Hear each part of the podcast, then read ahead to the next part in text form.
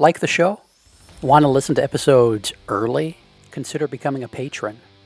Starting at the $3 a month level, patrons get access to a custom patron only feed where we put out episodes of Upstairs Studio podcasts like the Childcare Bar and Grill, Miss Becky's Classroom, That Early Childhood Nerd, the Renegade Rules podcast, and others early. That feed is just for patrons. You could be one of them. Go to patreon.com slash playvolutionhq or click the link in the show description to learn more. Hey everyone, it's Heather. I know you're here to listen to the podcast, but did you know I also offer all kinds of online consulting services? Stuff like webinars, book studies, curriculum training and consultation, and even companion activities for podcast episodes to use for staff development. If you're interested, you can check out my website at www.thatearlychildhoodnerd.com or you can email me at heather at thatearlychildhoodnerd.com.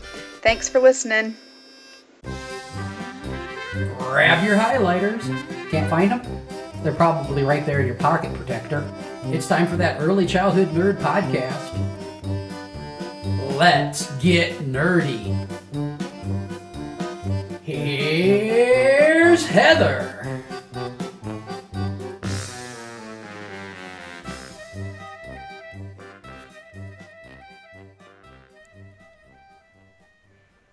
Hi, everybody. Welcome to another episode of That Early Childhood Nerd. I'm Heather Bernt-Santy. Today I have um, author and many other things, Rachel Larimore, on the show for you. Um, so I'm going to let you introduce yourself here in just a minute. But um, Rachel's going to going to talk with us about nature based preschools, which is something that I am really uh, still kind of learning about and thinking about, but I see so many people doing cool stuff that I thought maybe you guys wanted to hear from Rachel. Um, so, so Rachel, tell people what do you want them to know about you? Yeah, well, good morning. I guess it's good morning now while we're recording. Who knows Right. when folks are listening?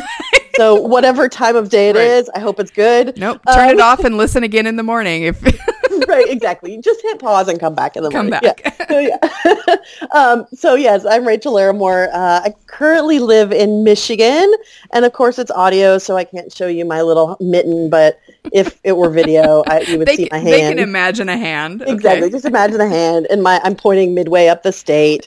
Um, so yeah, Uh-huh. as you said, I love author and other things. Um, I'll, I'll keep it focused professionally. Okay. Okay. Um, so yeah, I mean, I'm a speaker and consultant and coach with programs um, through my private consulting business called Samara Early Learning, really focused on nature-based early childhood education. Um, of course, I think that means both high quality early childhood as well as this aspects of environmental education, sort of Uh-huh. bringing those two things together. Uh-huh. Um, I should mention because people often ask why Samara early learning, like what's that mean? Uh-huh. And Samara is the scientific term for um, maple seeds or the helicopters. Oh, I love helicopters. Yeah. Uh-huh. Uh-huh. So a lot of people don't know Samara is the sort of official term for that. Oh, so that's I- came from. Yeah, I forget things have official names like that. So I was, my husband and I were driving the, and we're in Indiana, so it's you know rural, and we're driving through uh, highways that are between two cornfields, and um, and I grew up in Nebraska, so that's very much my life. And um, I had posted something on Facebook like I I want to tell Steve to stop the car so I can jump into the ditch and play with these um, caterpillar weeds and yellow rockets. Yeah. and and somebody asked for the technical term, and I, I don't know. They're yellow things that grow in the ditch in the Midwest. I don't know. I so don't know what they are. Yeah. right, but it's but it's very always very cool to re- be reminded that there's like people who know about that kind Right, of that have stuff. official terms. That Yeah, have the official Yeah. terms. Yeah. I'm So- originally from Illinois, by the way, so I totally get the Midwest cornfield. Yeah, so thing. you've you've probably been on I eighty yeah, oh yeah, yeah absolutely, and yeah. all those highways. So- yeah. I also should mention that I am also an early childhood nerd, Oh. and that I'm working on my PhD right now in early childhood. So yes, so Awesome. nerd to the nth degree. So Good for you. Yeah. Welcome to the collective. yeah, um, and your book is called preschool beyond walls, and then this is where I should always be really efficient of the subtitle. uh-huh. But it's uh, I have to think about it every time. Blending early childhood education with nature-based learning. yeah. So Yeah. Good. I, I got it right. I often I'm like, uh, Well uh done. preschool beyond wall something. Yeah. Yeah. Well, as long as you're not offended by yourself not knowing your Right, subtitle, I exactly. guess we're okay. Yeah. So anyway, here's the quote that um and hmm, so here let me say this first. What I what I really appreciated about the book, um, which I I finished a couple of weeks ago, was that it was really a practical guide and and lots of books that it, it was a combination of passion and practical guide. And i think lots of books that that claim to say this is going to give you really good how to and first steps don't always do that and yours really did. In fact it had like a whole section right that was so how do we do it am i remembering Yeah. that correctly? Yeah so i really appreciated that. Um, and what i what i pulled as a quote from the book was um, uh, let me just read it. So i've seen conference sessions focused on making art with natural materials exhibit halls selling plastic playground equipment made to look like natural logs and activity books emphasizing didactic instruction of nature facts that being said, I've also seen some really wonderful examples of teachers who are authentically connecting young children to nature. And for this reason, I always caution early childhood professionals to be good consumers of any professional development focused on nature integration or of any professional development topic for that matter. And the reason that that quote st- stood out to me is um, because, and I, I don't, this is not i don't know i'm just going to say it. Nature-based preschool has kind of become one of those buzzwords that i'm seeing everywhere and i think that's what you're describing is people are using it now to get their conference presentation accepted because they know that it's a popular Right. thing. But people going to those conferences then who really are wanting to find that good information about how to make this work in their programs maybe don't don't have the skills yet to do that sorting does Right. that make sense? That's exactly right. Yeah. So, um, so can you? I mean, can you talk a little bit about what? Um, hmm. Well, let's mm, about what what people should look for. Maybe as a good starting point, and then we'll get to the the more nitty gritty. Yeah, I mean, I guess the first thing, just to sort of why this, why did I say this statement in the 1st place, and then Mm-hmm. yeah. that might help with what to look for is, um, it is a hot topic. Nature is a buzzword, and I think you're absolutely right. Like, um, if it's peer reviewed or whatever, people see, oh, they're going to do nature, yay! Our participants want that, so let's accept it. Uh huh. So then it's in the program. But then as a consumer, right, as a professional going to these conferences to figure out why why do I want to do nature? I think that's the first thing is understanding what is it about nature that you care about? And then once you figured that out, then it makes it easier to actually pick sessions. So okay.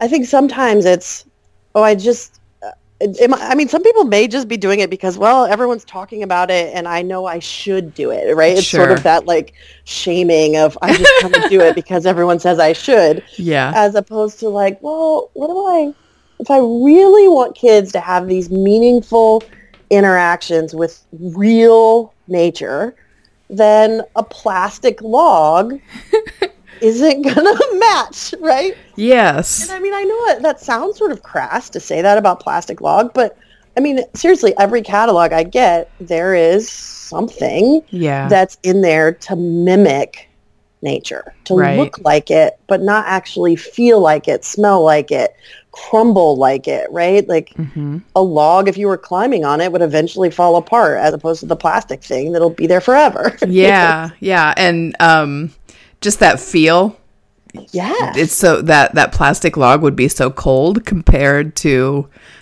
the like you described the variety of texture you might experience That's exactly right. out on a real log. So I think you know you said some you you you talked about people wanting to find ways you know or meaningful information about real nature.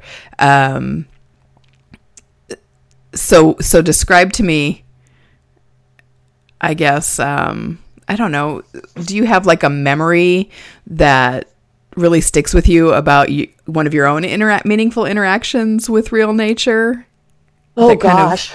Probably a lot, but is there something that fuels your work? Yeah, I mean, that way. there's there are tons. Um, I mean, as I said, I was a I grew up in Central Illinois. I was on a veg grew up on a vegetable farm. Uh-huh. Um, my family were all, like a ridiculous number of biologists, like fisheries biologists and botanists and that probably more than is normal. Um, in fact, I know is normal.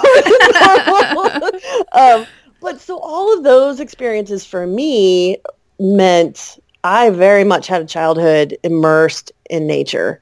Um, and in fact, I recently got to visit. I went back to my childhood home, which is always funny when you do that, right? Like I'm just sort of traditional world. You go back to your elementary school, and the Yeah. hallway is like way smaller than you ever remember it being. Like, Yeah. In your head, it was huge, right? Yeah. And so I sort of expected that when I went back to this um, farmhouse and our property. And actually, what I realized was we had a lot of land that was pretty wild. Mhm. And I mean, I was we we lived there from basically early childhood. We moved when I was Mhm. eight, so I and I got to explore and had a lot of freedom. Mhm. And I was standing there thinking, wow, this is why I do what I do. Like it was really formative. And I kind of got, I Uh-huh. even got a little emotional about it. Sure. Yeah. And I turned dad actually happened to be with me and I was like, you really let me just explore. Like this is what I tell other people to do. And he Uh-huh. just like, I know, you know. Uh-huh. So within that, there were tons of moments of from small little moments of, you know, interacting with an insect or a plant to also like falling in the creek and getting soaking wet. And now what do I do? And Yeah. so I think that's to kind of go back to the why nature. For me, there's lots of different reasons to do this, to integrate nature. There's, I mean, the developmental, all the developmental reasons in terms of there's physical development, which I know you've talked to Angela Hanscom, right? Yeah, yeah. The benefits of being outside and playing Yeah. physically. Um, then there's, I mean, cognitive reasons to be outside, right? Learning about the natural world, but problem solving Mhm. um, but social emotional development and sort of that resilience and okay i fell in the creek like how am i going to deal with this or self-regulation of like i really want to pick that critter up and squeeze it but instead i'm Oh. going to be gentle or whatever you know Yes, exactly. Uh, Yeah. That but then there's also the for me another big part of it is the spiritual side that we don't like to talk about in early childhood Mhm. but this idea of something bigger than ourselves and that i mean some people put that in social emotional and it is this empathy and connection to others and the bigger world but for me that's a big reason to do Yeah, and that's a yeah, that's another area that I am sort of new to thinking about in uh, in early childhood is that idea of um, spiritual development and separating that from any religious beliefs or um,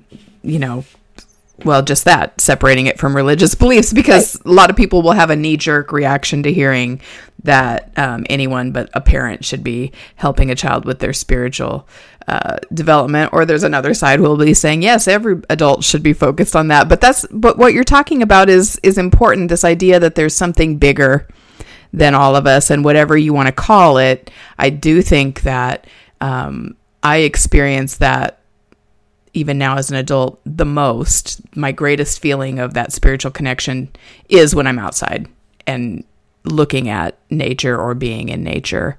Right. Um, and, Yeah, and- and there's value to that yeah. for children. And i think to distinguish for me to distinguish it from religion i have to think about okay what does spirituality mean?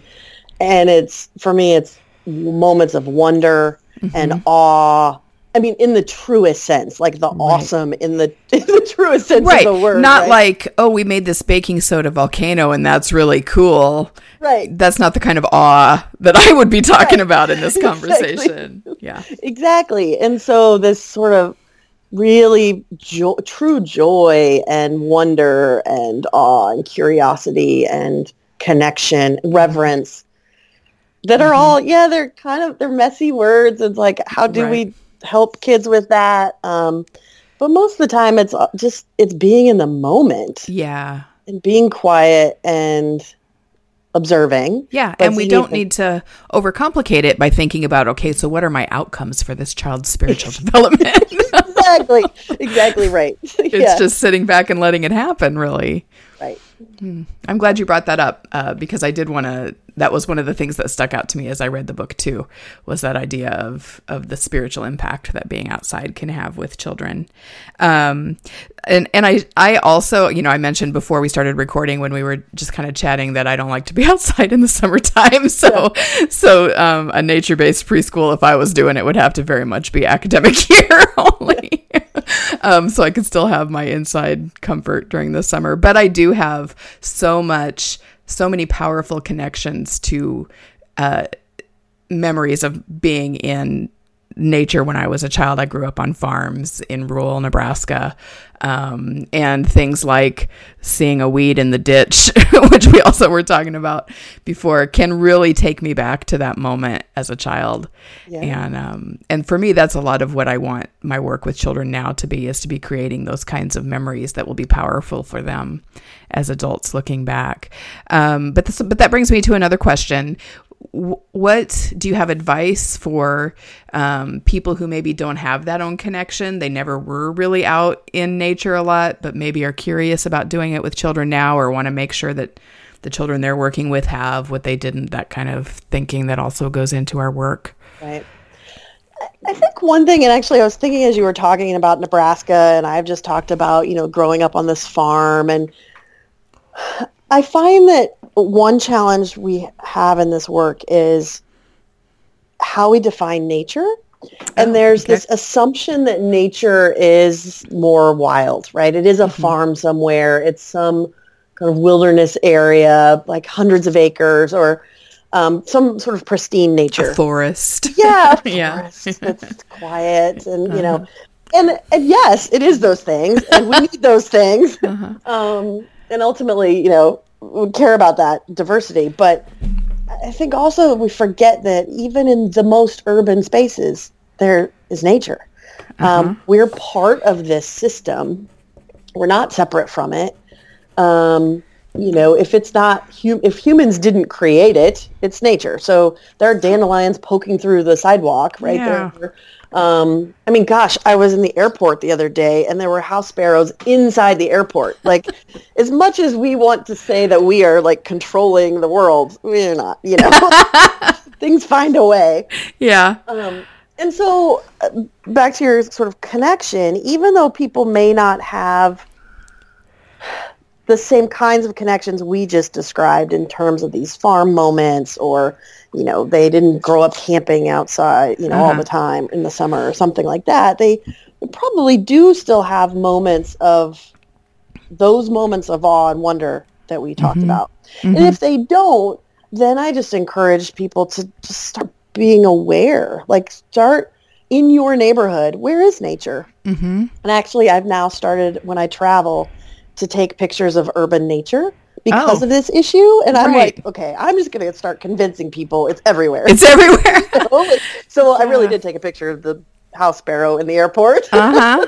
That's a great idea. I you use the word diversity, um, and I think that's a that's really uh, a fascinating new aspect for me to think about uh, in terms of diversity is where where is nature and what is nature and who has access to what kinds and um, and it is everywhere. Mm-hmm. So and the hmm. diversity. I mean, if you really want to get deep, right? The oh, the and more, I do. The, yeah, okay. but the more diverse an ecosystem is, or the natural world is, the healthier that system is. That it needs uh-huh. the diversity to be healthy. When there's one thing dominating, one plant, for example, dominating an ecosystem, uh-huh. that it isn't healthy. So uh-huh. we could uh-huh. carry that over into our other work with children and programs and sure. you know, human world and uh-huh.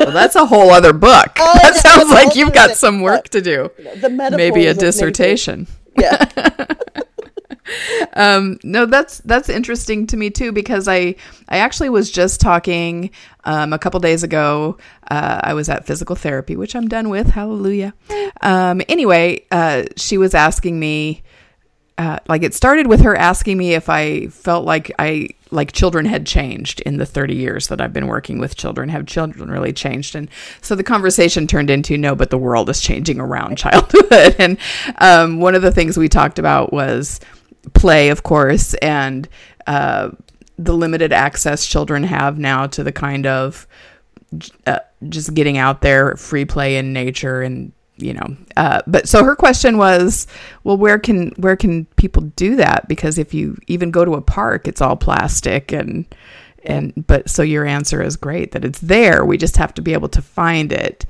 Um, even in those highly protected plastic park playgrounds, there's probably still some value Exactly. um, to be found if we know what, what to look for, if we're willing to look for it. So, That's exactly right. And there are um, nature centers and parks now that are trying to provide more natural play areas, play, natural playscapes for folks Uh-huh. because there is, like it or not, there is some fear that parents have, um, and even and teachers, educators Uh-huh. have, right, Yep. of just sort of allowing kids to play in these spaces. So if we have, even though it's not traditional equipment now, it's a little more natural, but it's still a designated area that Uh-huh. somehow feels more comfortable. Um, and that's one thing, actually, kind of getting back to our quote I was Yeah. thinking about is that everyone is on a journey. I think the nature thing is a journey, right? okay. Yeah. um, there's a continuum of how much nature folks integrate in. And some people are just starting. They don't, like you said, they don't have their own connection to nature. It's like, I like this idea. Where do I start? Um, and for some, a lot of people, that means starting inside. Like, oh, I'll bring some natural materials inside, bring materials that represent the natural world and my local place. hmm And then they start with this natural play, you know, doing a little more in the play area, in the fenced space, moving away from traditional equipment or or having some traditional equipment, but also having a space where they can just dig in the dirt, right? like just Yes. go for it. Yeah. know? Freak Yeah. out. Yeah. Um, you know, and so that, and then of course farther along as they now are leaving the play area and maybe going to more wild spaces. But everyone's in a in a different place, and I I really try to remind everyone that, which is the same for everything in early childhood, right? Uh-huh. Once you know more, then you do better, Yeah. right? yep. But you didn't always know what you know now, and so don't give everyone else a hard time. yeah yeah. and so that's the the other quote that we talked about i th- feel like would fit right here then which is just making change starts with interactions with the individual child then class and team level changes and finally the program as a whole. So as we're getting ready to kind of wrap up this episode do you have specific baby step kind of suggestions or uh, you want to talk a little bit about what it means to start with the individual child and then class and team level Yeah, and I- I wrote this uh, when I looked at the quote. I was like, okay, what was my thinking behind this moment? I, I think my thinking, as I read the context of the paragraph, was I hear from a lot of teachers that they don't feel like they have the power to change Yeah. it. Like, I want to do more nature, but my coworkers don't like going outside, or parents are worried about kids getting dirty, or my administrator isn't on board. Yeah. Whatever. It's always we don't have extra clothes for kids who get wet or dirty. Yeah, I've definitely said all of those things. yeah, I hear it all the time. And so there's just this like, nope, it's not possible. Mm-hmm. um, but then I, I try to remind folks, but if you if you really want to do this, you do have the power in those small moments. So even allowing a kid to pick up the worm that's on the sidewalk, right, is a starting point, and not freak out about it. Like, Right. oh my gosh, just leave it. You know, you're gonna hurt it. Ugh. yeah. Ew, that's gross. Right. Or, ooh, that's gross. Yes. you know, but allow like, yeah, let's explore it. Wow, cool. Uh-huh. Look at how it's moving. And Yeah. right, being embracing those moments, um, which I describe as learning with nature, where sort of classic Reggio, right, where nature's the third teacher, Uh huh. and but yeah. really taking advantage of that. Like, okay, this this worm is now here. Let's enjoy this moment that I couldn't have planned for, but the child engaged with hmm um, and has so much potential for learning. Um, and so the teacher teachers do have that power and there is agency in those moments. Um, and then as those moments build, then maybe coworkers start to see, oh, I, that's kind of fun. I could do that, you know? Yeah, it's not scary. Yeah, exactly. we don't have to buy a bunch of new equipment and right, exactly. all that kind of stuff. And I think that, of course, those that advice translates to any kind of change you're thinking about implementing in the classroom. Um, Exactly. but I just felt like you really articulated that very well in your in that section of your book. Um, so this is great. I hope that I'll just put you on the stop on the spot while we're recording. I hope you'll be on again. sometime because I think this is definitely something people want to hear about, and um, and as as the conversation continues, um, there'll be new ways to explore this idea. So Yeah, I'd love to. It's fun to be a guest because I do listen regularly. I've been. Um, Oh, do you? Yay! so it's fun. I'm like, oh, this is kind of, this is kind of. I don't know uh, that I'll be able to listen to this episode, but I know, I get it. You know, Yeah, yeah. Don't listen right away. That's my advice. um, even when I started recording this one, uh, I, I first I would listen to all of them and just tear myself apart, Yeah. and then I stopped listening for a long time, and now I have a little bit of perspective. But um, and then we all send the links to our moms, right? Everybody that's been on the show. yeah, that's what when my fir- book first came out, my mom posted on like on my professional page. I bought my copy, and I'm like, thanks, mom. Thanks, mom. love mom. I love Facebook posts from older relatives that are like, "Hope Yeah. you have a good day. Love, grandma." Exactly. All right. See, this is what I was describing before we started recording about how the episodes just kind of disintegrate. And that's when we know we're done. okay. But if you're a listener, you know that. All right. Thanks everybody for listening to another episode. And thank you so much, Rachel, for, um, for the book and for the, the talk today. And, and I hope you me. have a, have a great afternoon. All right. Bye everybody. That's the show. Now go get your nerd on.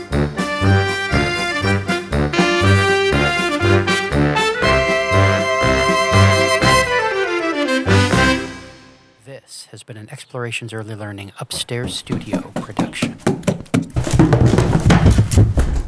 Oh.